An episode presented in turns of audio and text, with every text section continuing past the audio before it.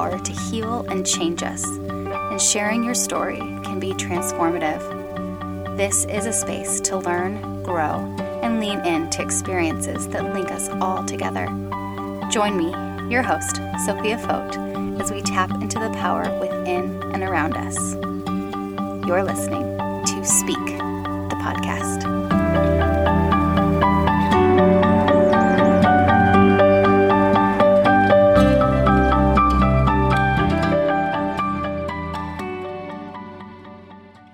Well, hello. I come to you from the beautiful oasis that is the floor of my closet. Um, today, I just wanted to take a minute and speak to that moment in time where we feel just so hopeless and like the trial, pain, whatever we're facing, that it just will never end. Um, this happened to be a point in my life that I remember very clearly after my second pregnancy and delivery. My entire body was just so insanely out of whack. I actually remember sitting, like laying in the hospital after I delivered my son, and it was just this amazing delivery. It was actually probably one of my smoothest. It was very compared to the first.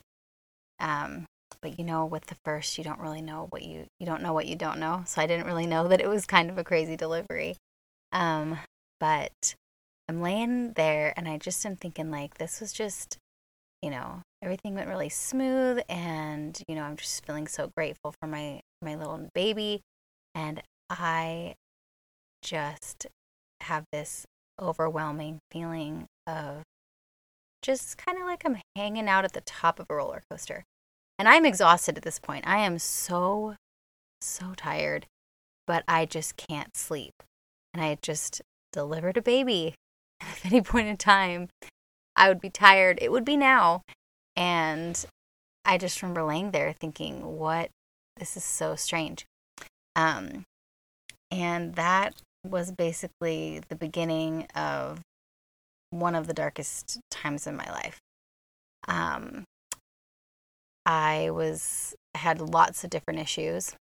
Um, one, I was allergic to prolactin, so every time I would nurse, I felt like the Dementors from Harry Potter were trying to suck the joy out of my life.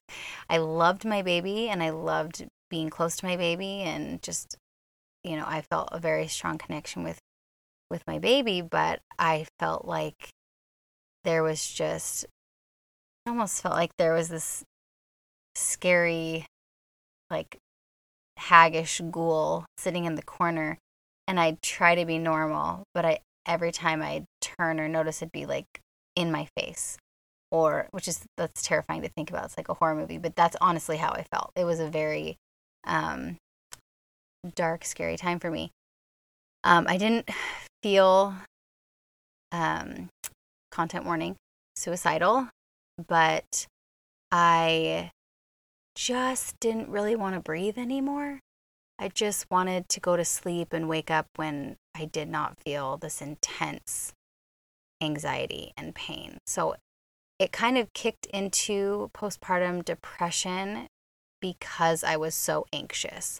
My body just felt on edge and I didn't have the tools to cope or navigate.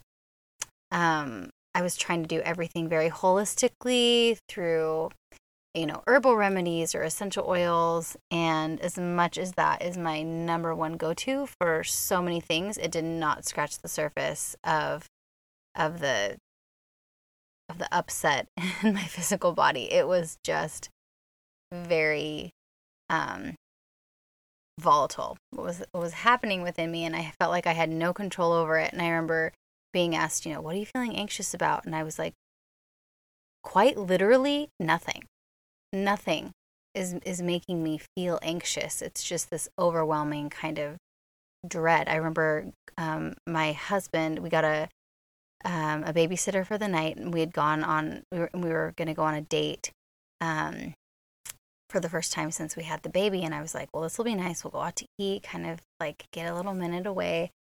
And driving to the restaurant, my husband had just discovered this super cool soundtrack that he just loved. And he turned the music up really loud on the way to the restaurant. And that was it. That the loud music like my my limbic system was already at like an 8 or a 9 at all times and so it took it just did not take anything to just send it right into to full panic and so I'm like gaslighting myself as I'm sitting in the car like no that's ridiculous. Like how can loud music be sending you into a panic? But um it did it totally did. And um this was kind of my life and this new normal. I did not really see a way out of it. And I remember thinking that I couldn't remember what it felt like to be normal. I sat in the car as I think my husband went into ran ran into like Walmart or something to get groceries and I remember thinking as I watched people go in and out of the store with their things. And we're just watching them and being like, you guys can just get up and go in the store and buy what you need. And um, it was just like, I could not imagine like just functioning normally. I also had a very skewed vision of postpartum and pregnancy. I would look at pregnant women and immediately feel just a sense of dread and grief and sadness, which is normally the opposite thing that you think of um, when you see a glowing pregnant person. Um, I would see a small infant or a chi- like a, a, small child, and for for actually a few years after this, I still would have kind of like a like a a terror feeling kind of like zip up the back of my spine thinking of having like a little infant waking up all the time like i just everything in my body and it wasn't the baby specifically but it was just like how i felt at that time. Um anyways i'm painting a very uh, bigger picture than i than i had intended but needless to say this was a very brutal t- brutal time for me and I did not really feel prepared or equipped emotionally. Um, it was still a time in my life where I struggled listening to my body. Um, I struggled knowing what my limits were. Um, I struggled asking for help. Um, it was very, it was a very, very hard time. And there's one thing after sharing this little snippet of of my postpartum that was probably one of the hardest um, things I've ever had to go through, and that's you know saying something. um, this time in my life, I remember um, having a friend sit by me, and I and I can't remember. I can't even remember who it was. This time was such a foggy mess. Might have been a family member. Um, it might have been a neighbor. I don't know. But I remember them saying the words, This will end. This won't last forever. And I remember thinking, this feels like forever. Like what I had already experienced, it felt like an eternity within itself. Each day, each minute was excruciating.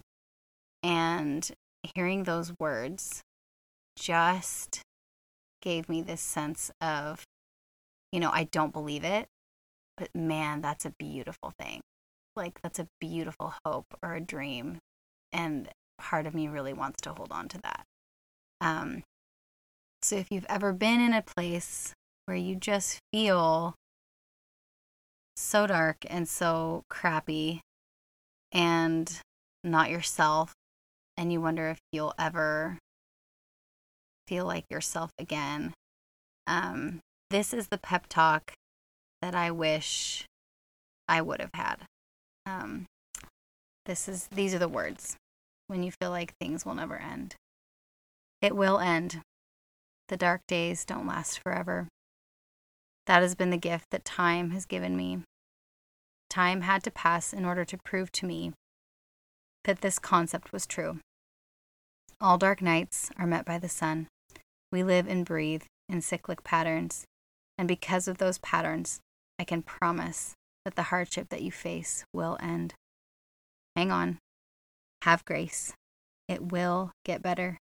We were created to rise.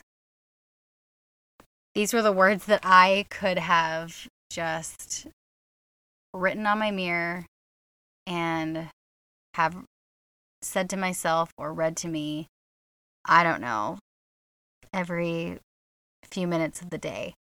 Um, this message that things do end, that these periods of time that just seem so heavy and so dark, either we become equipped and stronger to handle the burden that's on our shoulders, or things shift and the burden's removed. Either way, what I know for sure is that we were created to rise. We were born to rise, to thrive, and that we aren't meant to stay in these seasons of darkness.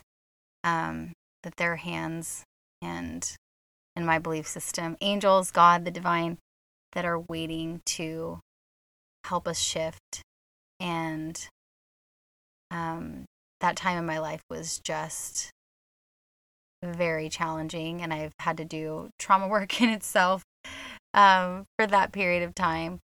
But the lesson that I will never forget is that is that everything everything shifts and these periods of time of darkness feeling these heavy things it will end it will end and even if you don't believe it that's okay because i'll hold space for that belief for you um, you got this hang in there this too shall pass